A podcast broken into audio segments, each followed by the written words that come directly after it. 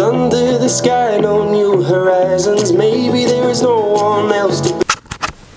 Welcome back, everyone, to another episode of Campbell's Footballs with me, Dr. Grant Campbell. Now, I'm joined uh, for this latest episode of the show by a very special guest. This guy is one of the biggest podcasters in global football. Um, he's also in a range of other things, from boxing to so many other sports. He is the host of Beyond the Pitch podcast, Phil Brown. Phil, a warm welcome to the show. Thank you so much for having me, mate. Absolute honour. It's great to chat with you. How's life over in the States?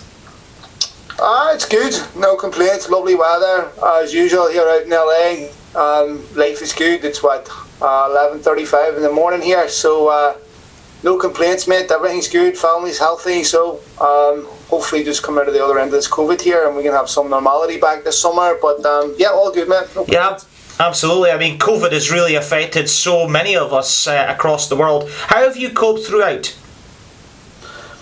You know, it's just been difficult. We've all had to adjust and adapt. You know, I've got young kids. It's been particularly hard on them. Obviously, you know, they've lost their education and their, you know, not just their academics, their social way of life, which has been taken from them. And um, fortunately, like a lot of people, it's turned their kids into video game kids, you know, iPad kids, and. Uh, it's very, very difficult. I think sometimes you forget just how much kids have lost in this. Mm-hmm. Um, obviously, there's an you know the economical challenge for everybody, and it's just a really grim time for everyone. You know, m- most people's lives have changed irreparably for for the last year, and very few of us are in a better place than where we were last year. Um, and it's sometimes hard to stay positive, but um, you know, it's hopefully we're, we can see some light at the end of the tunnel here.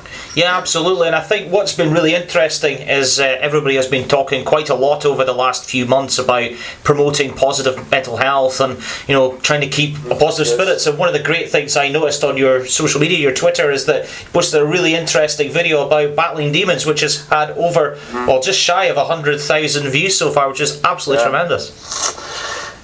Yeah, it's just a, a two minute clip, mate. Um, that it was just a reminder to everybody out there look, if you're struggling, you're, fight, you're fighting demons, you're not alone. Lots of us are doing that. Um, uh, and the reminder of just how perfect you are. Lots of us are very self deprecating in our analysis and very hard on ourselves. And, um, you know, we, we pick flaws in ourselves and we amplify them. But I think it's just a reminder that.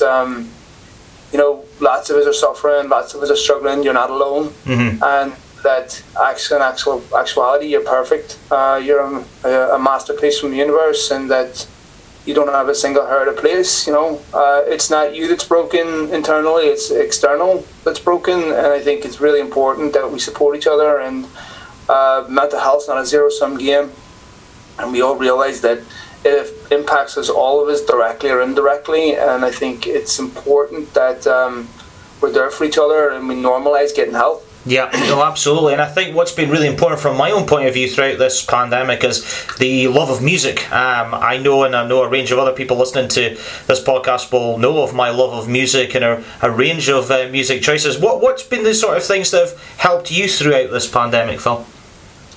You know, um, like a lot of people, you know, my Netflix consumption has increased significantly. but, uh, but um, you know, I, I listen to a lot of podcasts, mate. Um, Yeah, same here. So, podcasts and books, my interests outside of football and boxing, excuse me, probably not conventional. Um, I read a lot of books on quantum physics. Um, I'm extremely interested in quantum physics and philosophy. Interesting. find it extremely interesting. Um, and uh, and my favorite podcast is um, a podcast called Making Sense, which used to be called Waking Up, from Sam Harris, who's a neuroscientist and um, famed atheist, although not in a hardcore sense, um, more an agnostic. But uh, he has exceptional guests on every week that ask deep existential questions that I find extremely interesting. So. Um, usually that's what consumes my time. Yeah, excellent. And, and obviously, I'm a massive fan of science, as so many of my listeners know. And you know, I'm a massive fan of geography and, and the environment, and that's something that also really interests me too. So it, it's great. We already have a lot in common already, Phil. We're not even five minutes in. Yeah, it's, it's absolutely fantastic. Anyway, one of the first things I want to say, Phil, is thanks very much for coming on the show. The the post, the podcast host of Beyond the Pitch, um, and a range of other um, networks, uh, and of course a huge Manchester United fan as well. First question I want to ask you, Phil, is what made you want to go into the world of football in the beginning? You know, I'd never actually realised I did go into the world of football. Um, when I first started this, mate, um, I just did it for a laugh. First of all, it was a creative outlet. It was more than 10 years ago. Um, I had discussed doing this with a friend. Um, he was very, very good. Uh, he, he, was an Italian American, big AC Milan fan, great guy. And uh, we just decided, you know what, as a creative outlet, let's just play around with pod, a podcast. Podcasts were not new, but they were not saturated like they are now. Yeah. So um, you know, so I we just decided to have fun with it. We we did something that um, we worked really really hard in getting good guests, and somehow we were able to consistently do that to get big name people on week in week out. Mm-hmm. And um, it just kept growing and growing, and then eventually it got signed by mainstream broadcasters out here. Um, uh, that isn't as great as everyone thinks it might be. You learn a lot from that experience, but it was still a massive compliment to us for them to, to invest in us. And um, you know, I ended up having my own national radio show out here for years, which was a great experience. Um, so it, it just sort of step by step uh, escalated into something that got bigger and bigger. And yep. as we got bigger, we tried to make sure we adhered to journalistic standards. We had to try to make sure we had some editorial standards and quality in our in our work. Even if strictly speaking, we weren't journalists, but um, I got way too much respect for journalists for me to try to pretend I'm one of them. But I do try to perform to journalistic standards yeah. and work along those lines. And um, it's just it's it's been an amazing success, man. I never imagined it would have grown into what it did. Yeah, absolutely. And of course, right back at the beginning of your journey, you obviously uh, started out in life in uh, Northern Ireland in Belfast, and I want to just ask you, I mean, what is life like in Belfast, or what what was it like for you growing up? Wow, mate, growing up, well, um, you know, I was born in Belfast in the seventies. Um, grew up in the seventies, eighties. Most formative years of my childhood were you know, you're influenced by a lot, and it wasn't normal by any standards. You know, um, it was insanity essentially. What we normalised as kids, most kids would get serious treatment for, hmm. and I think you see some of the residual damage that is done by the suicide rate in Belfast, especially people around my age group. Um, you know that has a very heavy influence on you as a child, especially when you travel somewhere like America where you have a completely contrasting experience where you see this is not normal, this is not normal, this is not normal. And when you have contrasting experiences, then sometimes shame comes after that. Yeah. Because of how you lived, how you grew up, and um, that affects your self confidence, it affects your self worth, it affects a lot of things. And um, so yeah, it was not a conventional upbringing by any means. It wasn't all negative. There were some amazing times, and I have some wonderful memories of my childhood. Mm-hmm. Um, despite everything that was going on around us, we were able to still to have some glorious times. Um, but you know, we accepted that everything had to be arranged around violence, bombs, bullets, sectarianism. You were never safe. Mm-hmm. You know, always a potential for something to go wrong, and you had to be very careful about what you wore, where you went, and everything else. And um, you know, Belfast is a small place anyway, so to be confined to your own area essentially, you know, it's it is it's not a it's not a typical upbringing. And um, today, life in Belfast is just like any other city. Really, it's mm-hmm. it's it's good. It's a, you know a lot of the negatives have gone. Still a lot of a lot of work to do. Still a lot of ground to make up between both communities, really. yeah, I mean, I follow a lot of Northern Irish football and have done for the last six years. And what I get following the league is that there's a lot of um, chemistry uh, within certain teams, but there's also a connection with a lot of clubs as well. There's a lot of respect there, which maybe wasn't there a long time ago. Well, I mean, look, people are trying to move on. Excuse me. From those of us who lived through that era, no one really wants to return to it. You know, there's there's anyone who glorifies that either didn't live it or or insane. Um, you know, there's there's nothing about the generation that's coming up today that didn't live it that would ever want to endure any of it um, because mo- ma- many of my childhoods littered with the screams of mothers burying their children. No one, that's the worst pain you can imagine. Yeah. So I think what we've seen from football and other sports, rugby, boxing, and all that there, is an attempt to erase the imaginary divide between both communities. The place is too small anyway to divide along those lines, and you get clubs and fan bases that are. You still have sectarian elements, but nothing like it was before. And great work is being done by these clubs to to do that. Linfield have done unbelievable work. Yeah. With the Camogie teams and everything, which deserve huge respect for. So uh, it is encouraging to see. Yeah, no, absolutely. I think it's been really interesting to see how that dynamic has shifted into a positive sense over the last few years. I always ask my guests, Phil, who their inspirations were and still are growing up. Who are yours? You know, for me, I think the in terms of a sporting sense, my very first one was Mark Hughes. I absolutely idolised Mark Hughes, but the one consistent individual throughout that time has been my father, and I'm still I still idolise my dad today. Um, he is an inspiration to me. I, I I wish I could be the man that he is. Um, you know, he's just uh, incredible. Outside of that, in my life currently, you know, if I had to pick one particular athlete who, you know, transcends their sport, who's incredibly, who, who, who's a giant in my personal life, what I would say Carl Frampton. You know, Carl Frampton's Yeah. a very, very, very, very, very close friend to me. In fact, we've been talking quite a bit this morning. Um, and, you know, he's someone that I love deep into my soul. Yeah. And uh, he's very, very good to me. So I'm very fortunate, mate, in the sense that I have professional athletes and what have you in my life, high profile individuals that I can reach out to for help, discuss whatever I need.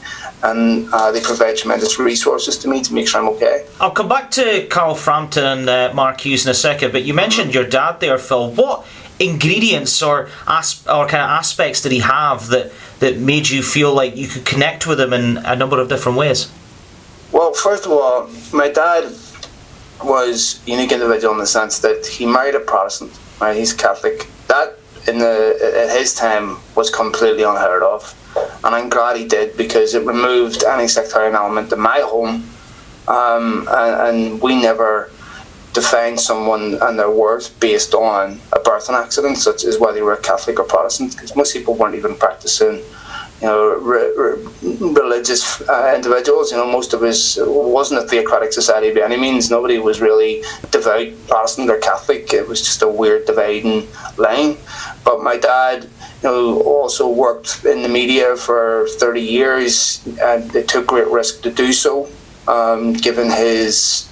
You know his religion, given where he was from, the threats that we he endured to make sure he provided for all of us kids he just faced tremendous adversity, strength, and dignity, and uh, and the values that he taught me, and the things that he taught me. I'm forever grateful for, and I just admire him so much for everything he's done for me. Fantastic to hear that story, just so vividly it's mm-hmm. said there. Really, really interested to hear that. You mentioned Mark Hughes, and as a Manchester United fan myself, I, I just caught the tail end of Mark Hughes' playing career and obviously went on to, to be a manager. What was it that made Mark Hughes the player that he was in a Man United shirt? You know, for me as a kid, there was an old saying about Mark Hughes, and I think it, it really rings true. You know, Mark Hughes is a scorer of great goals, not a scorer of a lot of goals, and um, made, made him paraphrase that wrong, but you get what I'm saying. Yes. he was spectacular for me. Um, scored tremendous volleys. You know, even one of my greatest Mark moments happened in a five-one defeat against Man City. You know, where he scored that over. He scored that bicycle kick. I still remember that as clear as day. It was 1989. Quite incredible. Um, but um, you know, for me, Mark Hughes was an idol of mine. Just I, I, his technique, his strength, his goals. He scored a lot of goals against Liverpool, which I adored him for. And when he did score for United, it was always spectacular. So. Uh, he his birthday was November first, mine was November second. I remember going to school, was shooting match magazines and just looking for any snippet I could find of Mark Hughes. You know, so um, I just absolutely idolised him. And then as I grew a little bit older, then Eric Cantona, and then after Cantona, I really stopped having individual idols like that. You know. Yeah. Yeah. Well, I, I remember shooting match magazines so well. My mum used to buy them Yeah. all the time for me when I was uh, a, a school pupil, and uh, I still have a few old copies somewhere. So fantastic memories. Just you Yeah. mentioning that, I thought that was really good. Carl Frampton's a really interesting idol that you mentioned there, Phil. What is it about him that made you connect with him? Well, first of all, I mean, boxing in many ways is metaphorical of life, right? In the sense that in the squared circles, you know, it's about you, all your insecurities, all your, your preparation, everything, right? No, all the talking stops, and just like in life, in fights you get knocked down, and you have a choice of whether you can get up or stay there. The world will forgive you if you stay there. Yeah. Or do you get up and fight? And so for me, Carl coming from my city, first of all, and coming from North Belfast, was something that connected me to him right away. But then, I, um, you know, obviously he scaled the heights as a great fighter. But I love that his success and fame never changed him. And to him, the fame was almost the excrement of success Yeah. where he really wasn't something that he particularly wanted, and he was very, very careful to not change. And I've often said this that even if he never was a great fighter, never was a public figure, I'd love him for who he is as a person. So you know, Carl reached out to me years ago when I was fighting my own demons and said, you know, I'll be here for you. Lots of people say that, but not lots of people do that. He legitimately never shirked the promise. Every Yeah. promise he made me kept. Be there for me every. In fact, just text me right now. Uh, he is someone that has been so consistent in my life, not just for me, for my kids. There's nothing he wouldn't do for me, uh, none I wouldn't do for him. And he's just an incredible individual. I talk to him about personal things, about my own life when I need advice. He does the same with me.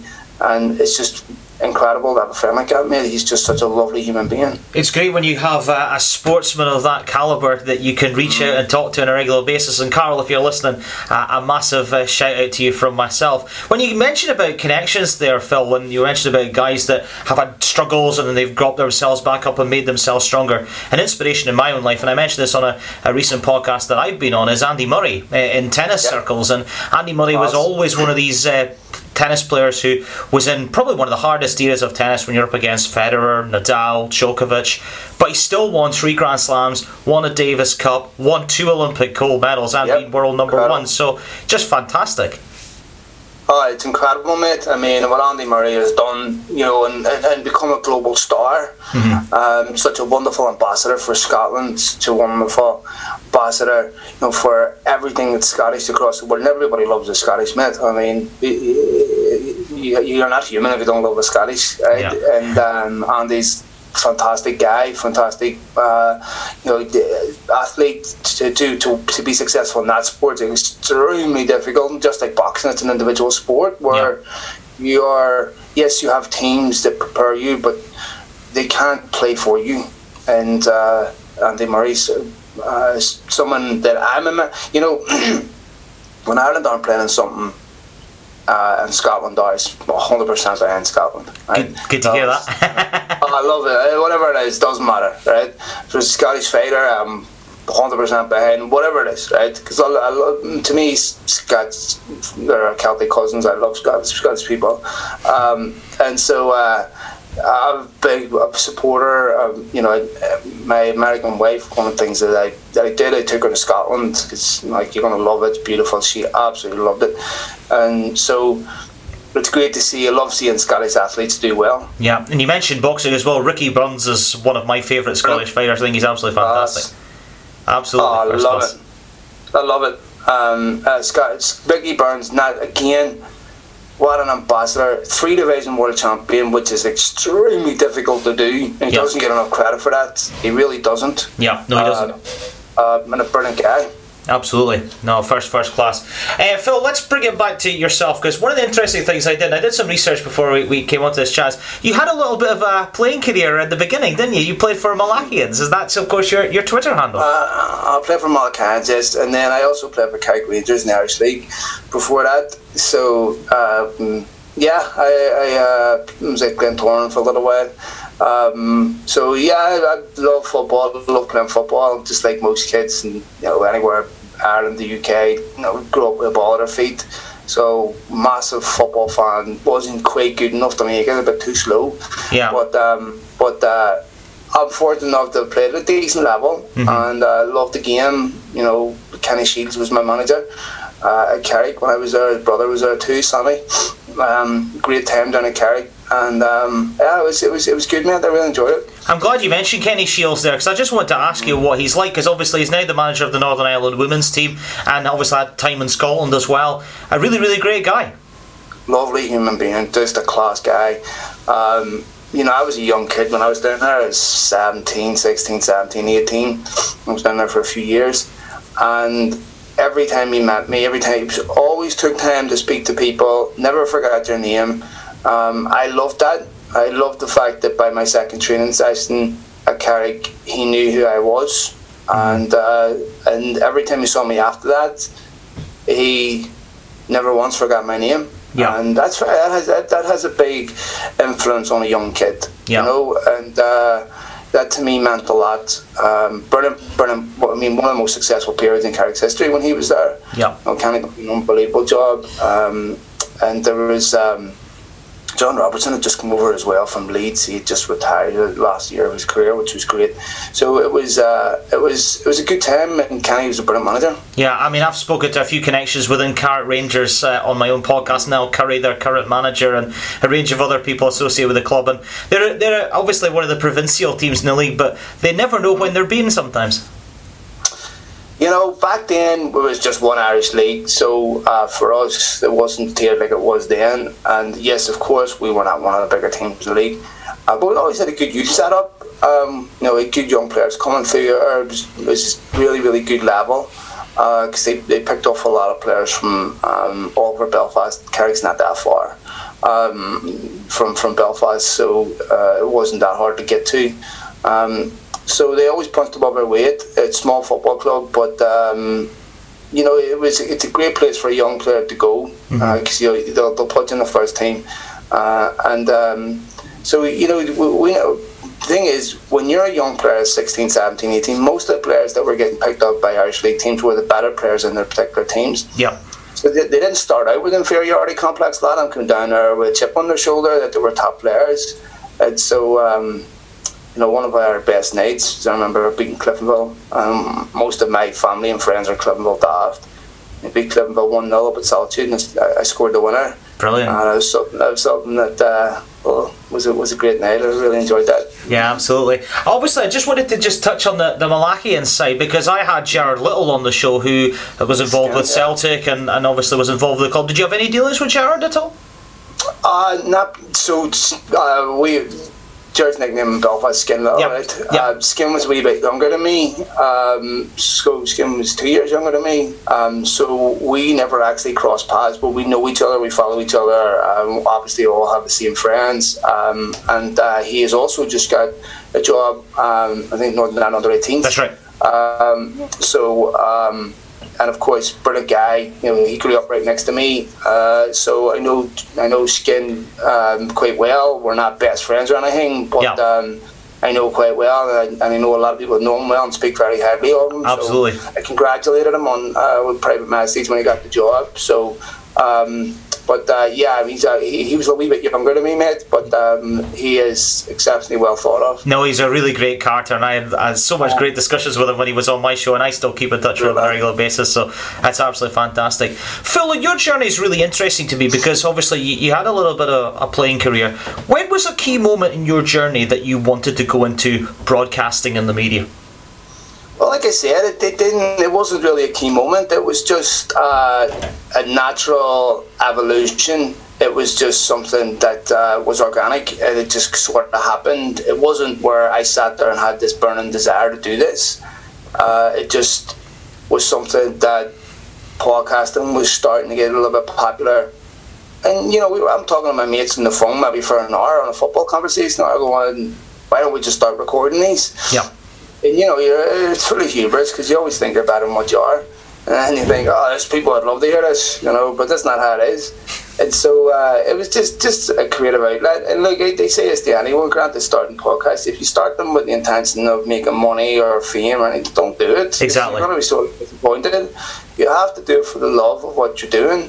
And then that, that, that way it doesn't change your relationship with the sport. You don't expect something back. You don't make does, doesn't make you better. You don't obsess over followers. Don't obsess over downloads. Just have fun with it. Absolutely. Well, one of my first memories of uh, podcasting in some instances was when Facebook Live really came on the go, and I remember just talking a heap of waffle for an hour about the current football topics of the week's events, and then giving my predictions. As and as you've seen from my social media, and if people are listening to this, can follow me at statu underscore gran. I am terrible at predictions, and uh, I love a bit of talking about football.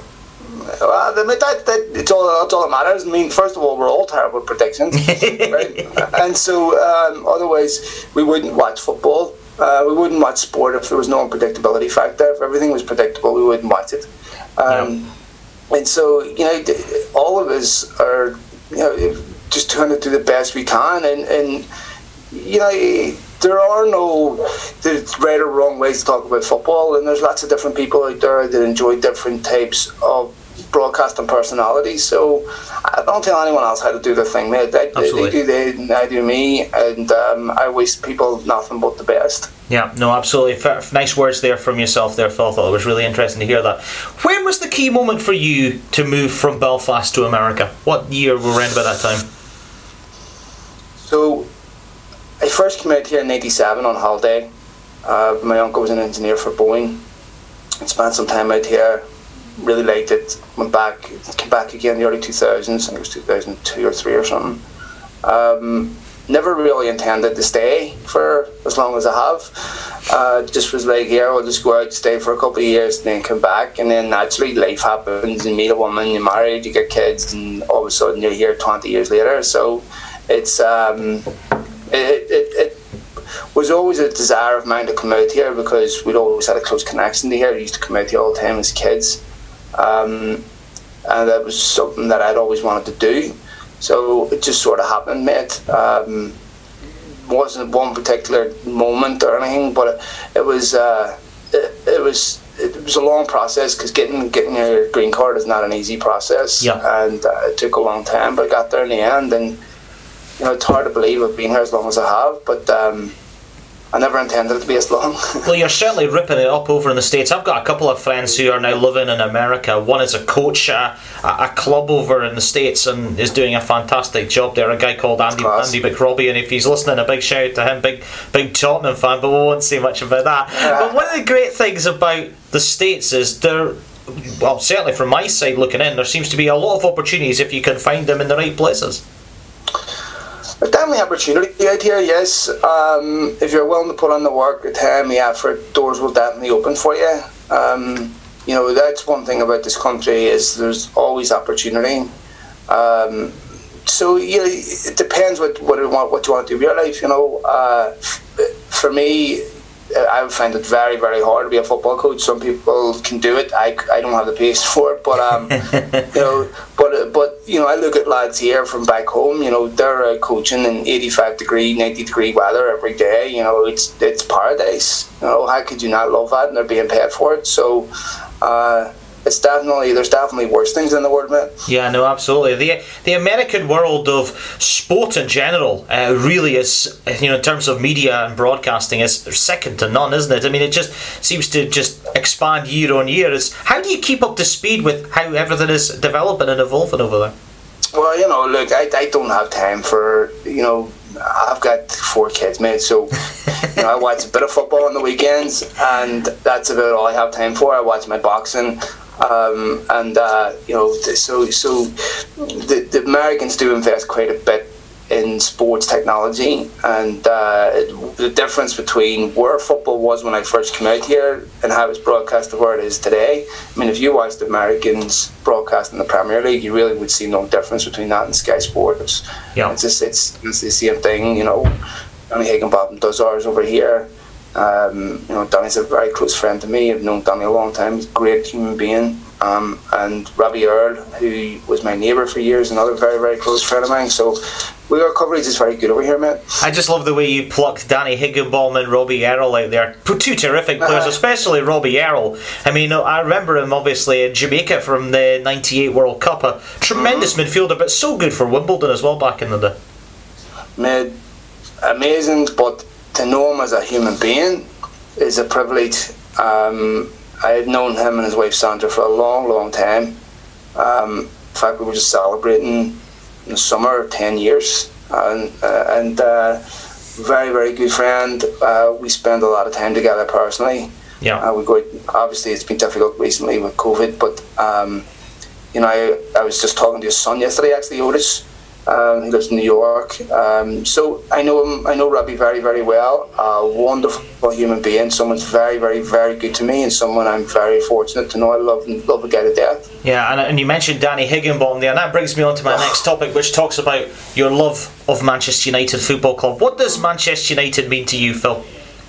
Truly impossible to define, it. Um, sometimes you get the answer to that question when you're at low points in your life. Sometimes you get the answer to that question, like last season when the season was suspended for COVID, and how difficult it was to not have that. Mm-hmm. And re- you realise just how important it is for your mental balance, your mental health, for you know to, to feed a craving inside of you. Um, you know, going back to my childhood and a very difficult childhood, Manchester United helped me transcend that. It gave me a dream of wanting to play for United. Mm-hmm. You know, I had a huge Irish connection with players there. Um, so going back to when I was a child, Manchester United have meant so much to me. Mm-hmm. I now sit today in a very privileged position where the club are very, very good to me. Yeah. Uh, you know, Solskjaer sent my son a happy birthday message on Friday. Um, and they're constantly doing things like that for me. They're constantly doing little things off, you know, contacting me. I didn't ask them to send me that video. You know, they just sent it. Um, giving me interviews with first team players. They don't have to do that. It, it would cost United nothing if they didn't cooperate with me. The information that people inside the football club give to me on a regular basis, I'm just so fortunate because I realise that lots of people would love to be in that position and so I'm very, very fortunate to enjoy that type of access, that type of relationship. And even at times it's adversarial because they know I'm very critical of mm. Glazers, they know who I am but they don't ever put a quid pro quo on me and say you got to say this or there's no access. They're, they're just very very good to me. Yeah, I, I sense that, and it's really interesting and really refreshing to hear that, and it's fantastic as a, as a fan following in about Manchester United. You know, it, it's it's interesting to see how the club has evolved. I mean, I was brought up mm-hmm. in the Sir Alex era, and obviously that transition from moving from Sir Alex obviously into to David Moyes and Louis Van Gaal and, and Jose Mourinho, and now Solskjaer. It's it's really been an interesting phase of development, shall we say? Yeah, I mean, you know, obviously times change, so you never have to change with them. So um, some, I think, core identity uh, aspects of United remain and shall remain in the, the way they play and um, the fact that they like to play kids from their academy. I think that's important. Um, but other parts of the club has to evolve with the times, and so um, you know, I think United have found difficult, obviously, since the transition of Ferguson, which is understandable. Uh, it also goes to show just how difficult it is to be a successful, consistently successful winning team. Yeah. Uh, so I think now more than ever, I would say, Grant, they look more like a Man United should look than at any other time, but they're still not there. Yeah. Yeah, I mean, just in a nutshell, how far away do you think they are from getting back to the days of Sir Alex? Well, the days of Sir Alex probably never see again. I'm not, I have my doubts that we'll ever see anyone that dominant and consistent again. Even City find it difficult, mm. and you often see a team that win the league the following season that can't maintain it. Uh, we've seen that with City and Liverpool. Um, it's very, very difficult to do the demands. I think City have such a massive advantage over the rest. You know, when you're sitting with a bench most weeks worth six hundred million. Yeah. You know that that I, I don't care. People say money doesn't buy success. It doesn't, but it certainly helps a lot. Absolutely, I agree with so, that. Uh, so I think that's a concern for English football as a whole, not just Man United. Mm-hmm. Uh, so I think United are that last they're at the they've got one more stage of development to go. This is the hardest stage in their development. Uh, and they're, they're, probably a few players away, but they have to address it this summer, because if they don't, then new problems will develop, and you go from four players away to six players. And once you get back into that area of needing five, six players, then you're talking about multiple windows. You're talking, about, and it just gets difficult, and you never actually get there. Yeah. So I have my doubts that United will, will strengthen significantly this summer. Mm-hmm. Um, I don't like to concede this, but I feel that on the inside, there's a reluctant acceptance that it's okay to finish 2nd mm-hmm. No, it's interesting to hear your views there, and quite a lot of that I, I agreed with. In terms of following United from a young age, what's your first major memories of following United? First significant memory, I would say, where I can really reflect on and remember every major detail was the 85 Cup final. Um, Norman Whiteside scored the winner. It was the first time I cried with joy in my life. Um, and I was growing up in a household with two Liverpool supporting fanatical brothers, and at the time, of course, Liverpool were completely dominant.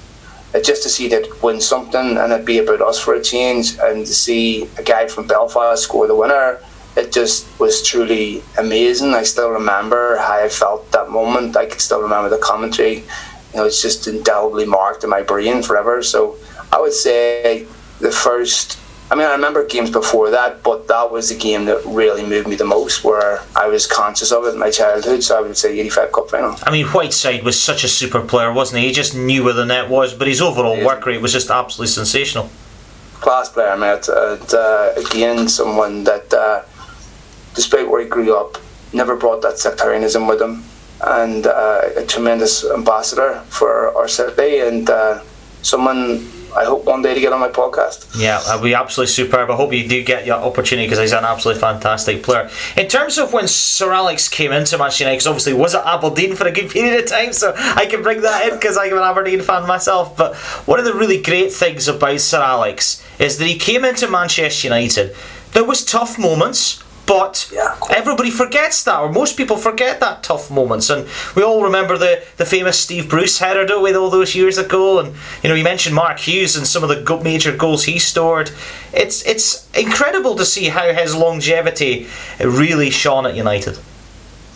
Really is, mate, and he's done such a fantastic job. Uh, you know, his legacy United will go on forever. Uh, he, you know, I, I, think when you look at the two most successful managers in United's history, uh, Matt Busby and Alex Ferguson, one of the things that they both make a mockery of is that you need to be someone that gets the club because Sir Matt Busby played for Liverpool and City. Now, I, I doubt he got Manchester United in the way that people talk about it. Sir Alex Ferguson never had food inside Old Trafford when he was hired. So he wasn't someone that was part of the United family.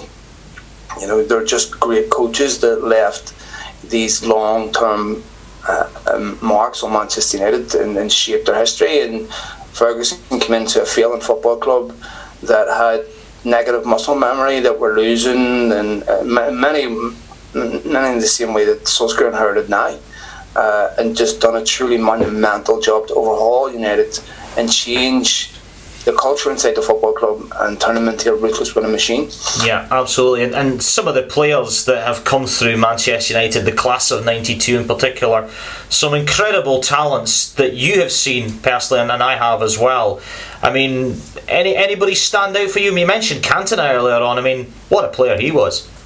I think Cantona was a magnificent player. Um, maybe not the you know the best wherever, but but I think in terms of his impact on United, one of the most influential players in a hundred years because he completely changed the football club. He changed how United trained. He changed the mentality on the inside from being program minded to changing training to double session training to you know showing Beckham and Scholes and what have you about staying behind after training to practice do things that they weren't doing um, and of course brought about that arrogance and swagger that and confidence that United needed that mm-hmm. we're going to win the league and I will help you in the league, and we're going to win it. Like I mean, that year United sold Kanchelskis, Hughes, and and Ince. And people were worried, well, Cantona's going to want to leave because United are selling their best players. And they asked him about it, and he says, "Ah, I'll win the league on my own. I yep. love that."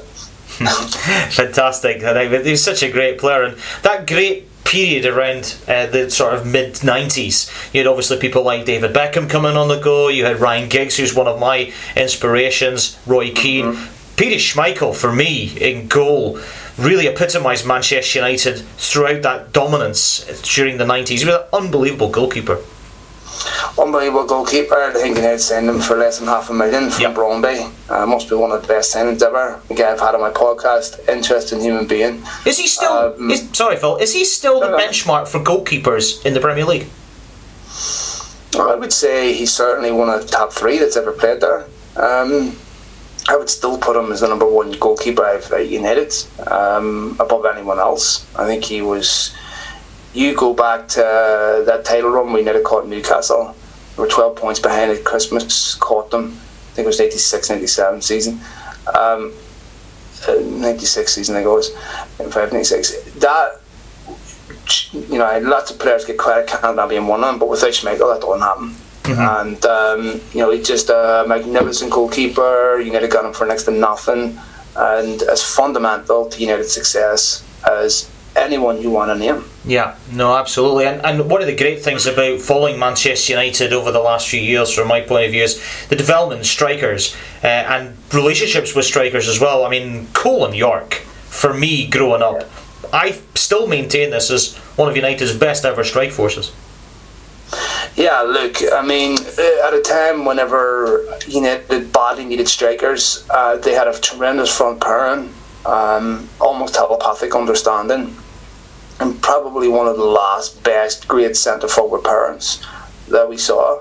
Um, you know, I've uh, I've been lucky enough to interview both of them many many times, uh, and you know, they were. I, I, I, they were so important to United's success, and I, have to say I, I was excited when United signed Andy Cole, not thrilled when United signed Dwight Yorke. um, but um, he made me eat my words, and for maybe two seasons they were almost unplayable. Yeah, they certainly were. And one of the great things about the United run, especially in the 90s, was the treble winning season in 99. I mean, what memories does that hold for you, Phil? Because it has a lot for me extremely, extremely powerful, mate. You know, you go back through that season, there's been so many moments that stand out. You know, United in the FA Cup against Liverpool stands out. You know, then, of course, against Arsenal in the semi final, the replay where United should have lost, uh, somehow didn't. Again, we talk about Schmeichel and his contribution, saving that penalty.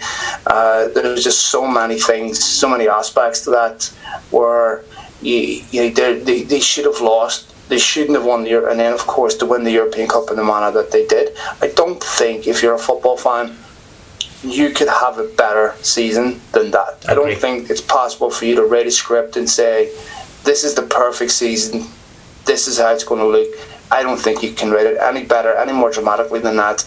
And you know, it, it was just our team that had spirit that refused to lose and were yeah. never beaten.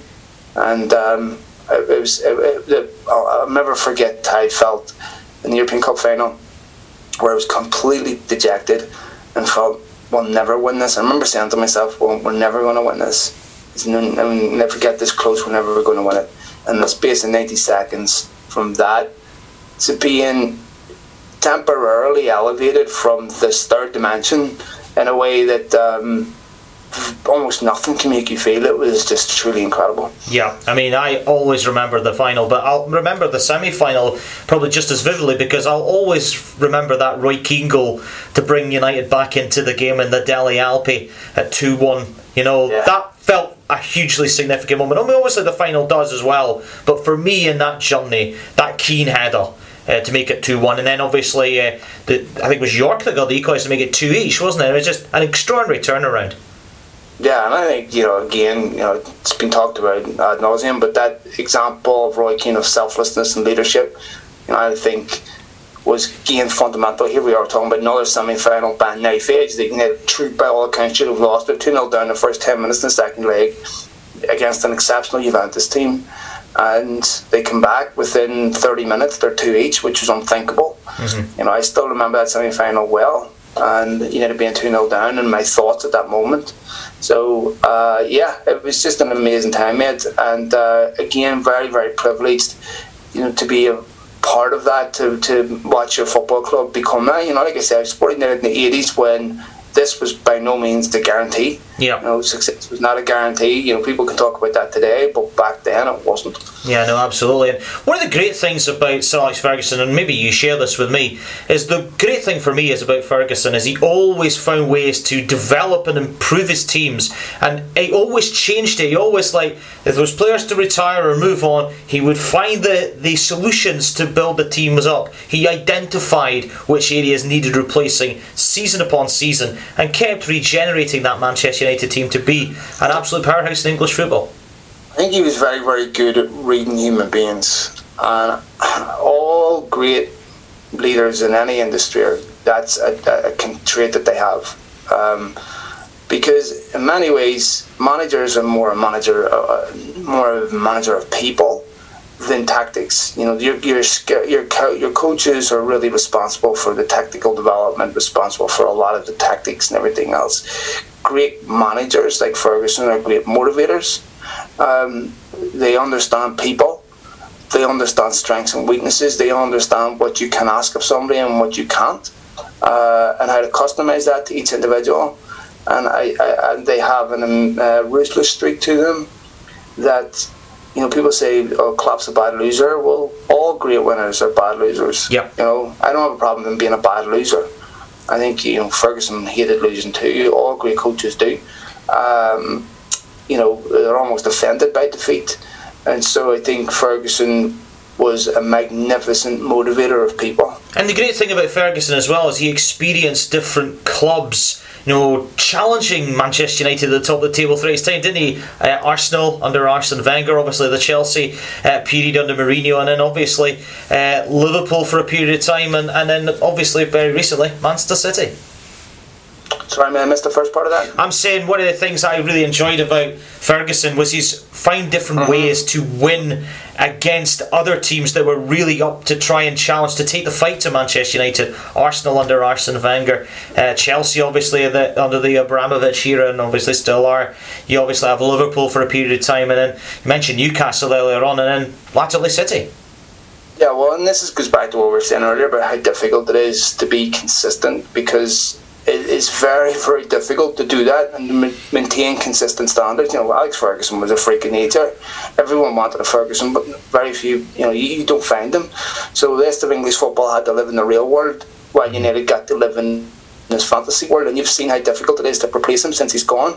So they just got very lucky in the sense that they employed someone they even United to have interviewed Martin Edwards. They had no idea that he was going to bring that level of success. It was unthinkable at the time. Mm-hmm. So, um, but they deserve credit for singling him out. They deserve credit for staying, sticking by him. Whether he gets sacked the Forest or not doesn't matter. He didn't, and um, you know. So I think the fact that he saw off so many rivals, who brought so many different, you know, even a, a Prime Mourinho in two thousand and four you know, when he came to Chelsea with all that money, you know, he eventually saw Mourinho off.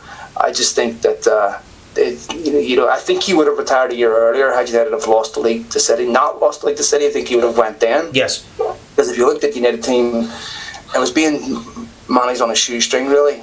Yeah. I think that was primarily the reason why. So, um, uh, it still will always surprise me why they signed Zaha, but um, but anyway, I think uh, I think he just a truly unbelievable job. Yeah, and obviously Van Persie came the following season and really was the difference in winning that yeah. title for United, wasn't he? And going out on a high, and then obviously David Moyes coming in. Do you feel a little bit of sympathy for Moyes taking over from Sarge? Was he a very very tough job to, to fill his shoes? But yeah, but I, I, don't think he helped himself. I think he made a mistake of thinking six years meant six years on his mm. contract. It didn't. You know, I mean, to be fair to him, it's very hard to come in and follow Ferguson and, and take over, you know, his his mantle and, and, and do that job. I think it's very hard to do. So, not an envious task. He did, did wasn't helped by the fact that United just made a complete mess of signings that summer. I think Moyes was indecisive as well. Mm. Uh, I think United overestimated how good that squad was, yeah. and so I think it was an amalgamation of different factors that, that, that, that hurt David Moyes. Um, but I think he didn't help himself by not sounding like a Manchester United manager. You know, mm. you, you, you, can't be talking, and, and this is something critical. Solskjaer of it to a point that Uh, a United manager can't keep talking about the future. At some point, the present has to be the future you were talking about. And so I think for Moyes, he made the mistake of thinking, I'm going to be here six years. I've got six years Absolutely. to do this job. You don't. And so I just think a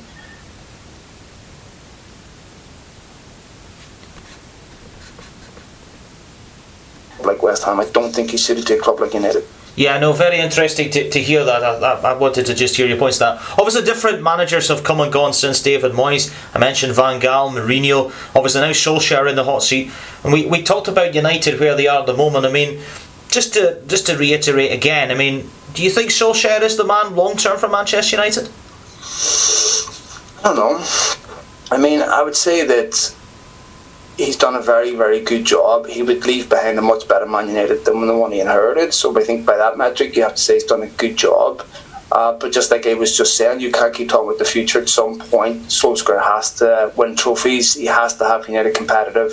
You can't be talking about four or five windows and then letting windows goodbye without signing players or, or scraping players. Or you have to actually make them work. So I think he's probably taken this United as far as he could probably take them. So unless, then I don't think it's fair to ask Solskjaer or anyone for that matter to take this United team and win the league. Yeah. Um, I, I don't think that United are, are good enough to do that. So um, whether we have expectations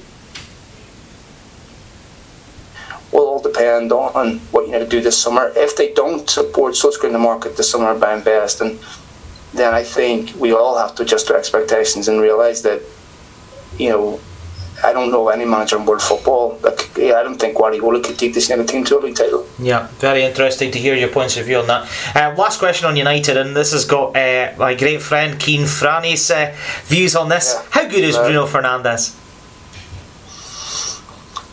Uh, you, you, really could spend the rest. You know, you know, when you talk about great players, words are inadequate to describe how good they are because you never quite explain it. Uh, what Bruno Fernandes has done is borderline impossible. Uh, to be that consistent, that good, be that influential. Um, these are days like a pearl in an oyster. You know, you find one in every thousand or whatever. You know, and when you get one, you realise just how lucky you are. Uh, he is, for my money, should have been in the sh- in the running for a Ballon d'Or winner last summer. Mm-hmm. Um, there certainly should be, certainly for me, for my money, the favourite at this point for next season.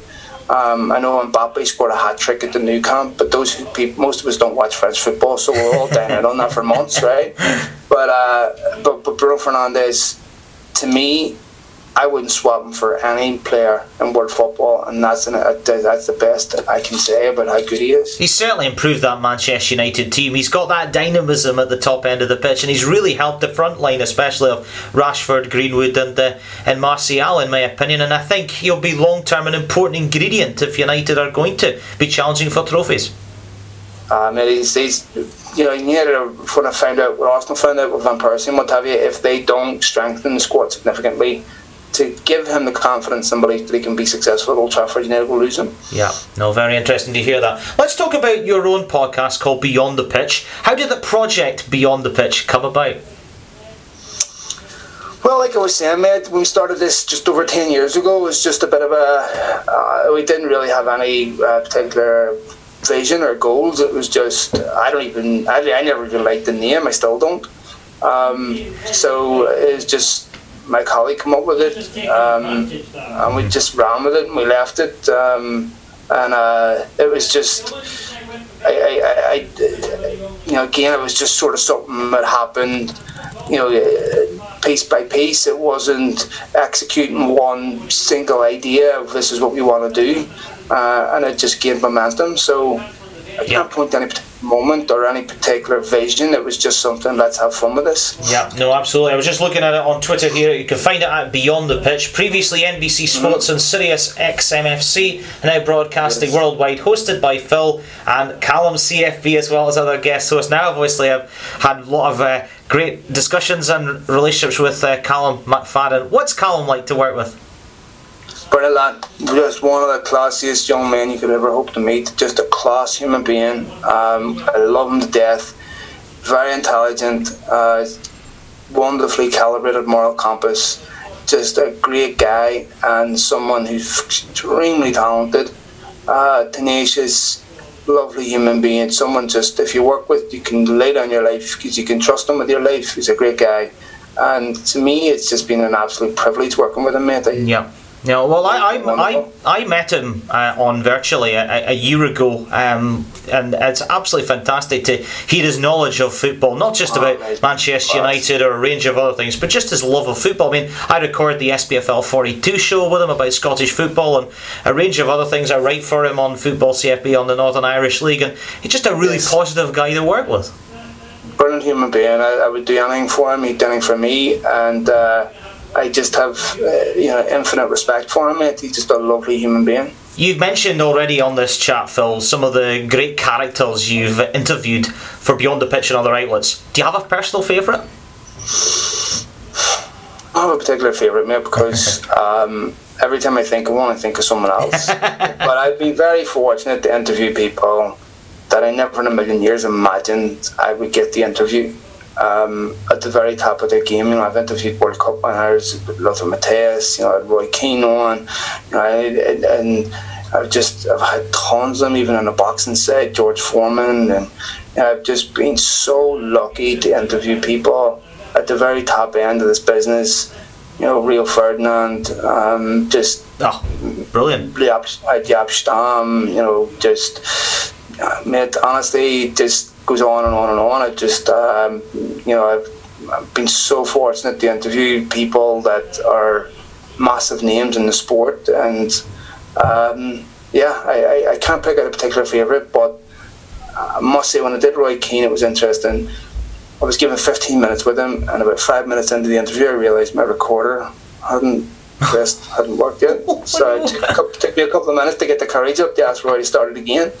I thought he'd bite my head off. He actually ended up giving me over half an hour. We did the interview and it was first class. So honestly, mate, there's been many of them, um, but uh, I just consider myself so unbelievably fortunate to, you know, as a boxing fan, Mike Tyson was a big one for me. So um, one of the weirdest things in, in my life, I have to say, was actually being recognised by Mike Tyson.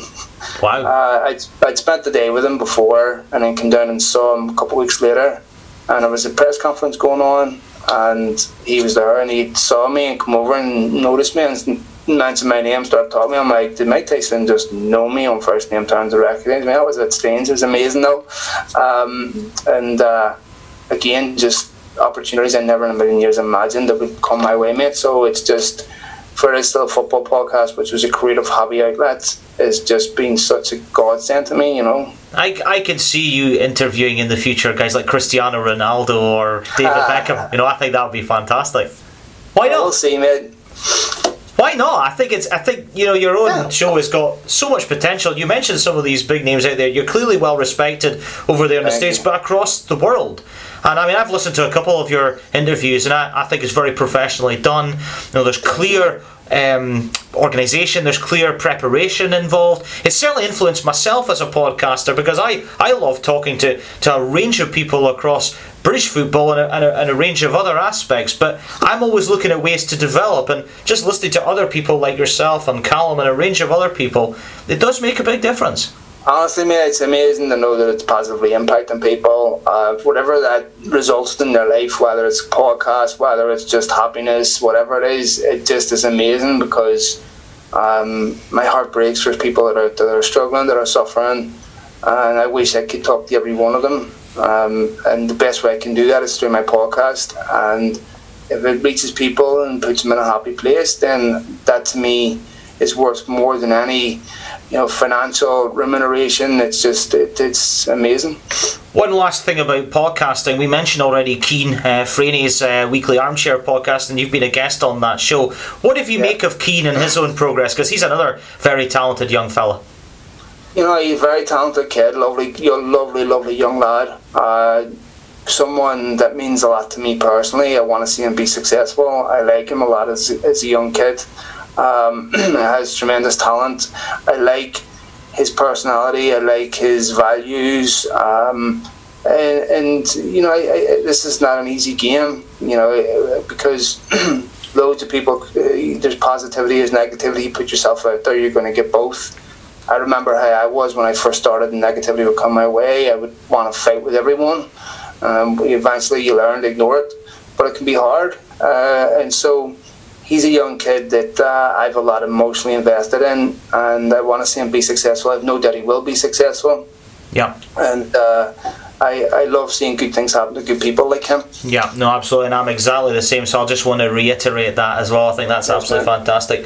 Penultimate question for you, Phil, because we're coming towards the end of the podcast. I've thoroughly enjoyed our conversation. What's yes, the asp- thank you. What's the aspirations long term for Beyond the Pitch and you as a podcaster? Just continue to enjoy it. Yes, mate, that's it, really. You know, it's just a creative outlet for me, and, and as long as I've maintained that philosophy, it's served me well because when I when BTPs had opportunities to become commercially successful or break into big opportunities, it's always resulted in the opposite. I mean, one of my biggest regrets was sending me NBC. Um, people think that um, this is something to aspire to to get partnerships with big broadcasters. It can be, but oftentimes isn't. And so, um, you know, I think for me, it's just continuing to be something that serves a couple of purposes. That makes me happy, that gives me a creative outlet, that allows me to interview players that I never in a million years imagined I would interview. Yeah. Um, it's opened doors for me I never imagined it would open. Um, but uh, more importantly, that it makes people happy that listen to it. Yeah. That's the most important thing for me, mate, because I get a lot of messages about mental health uh, privately, and I'm always blown away by the messages that I get.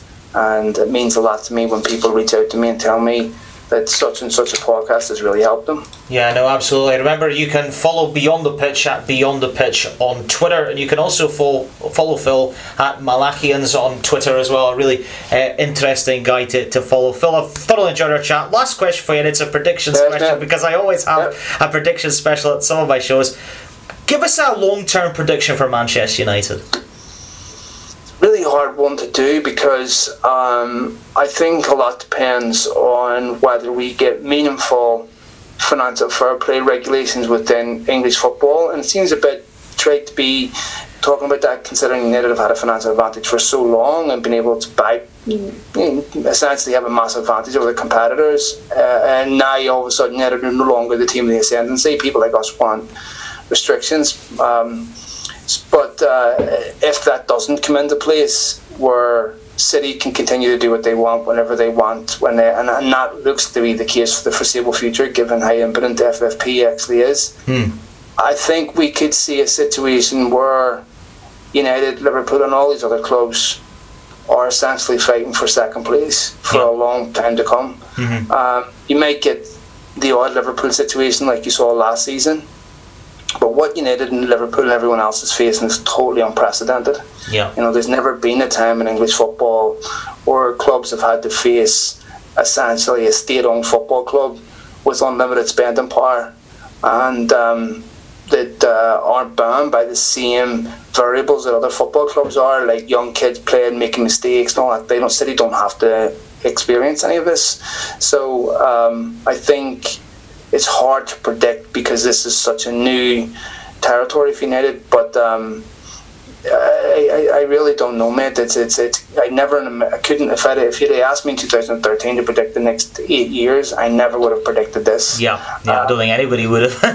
to yeah, be honest with you, especially yeah, me. Yeah, but we could sit, be talking in eight years' time about exactly the same things that we're talking about right now because, um, you know, I, I, I still I, I, I, United are still significantly behind City as, everybody else. Mm-hmm. Yeah, well, it's certainly going to be interesting to see how United follow uh, long and short term. It's been really interesting to, to see their progress. And it's been really interesting uh, to chat with you, Phil. Thanks for coming on Campbell's Footballs to share your story. I want to wish you all the best and your family well. And thank good luck you with the so future. much, man.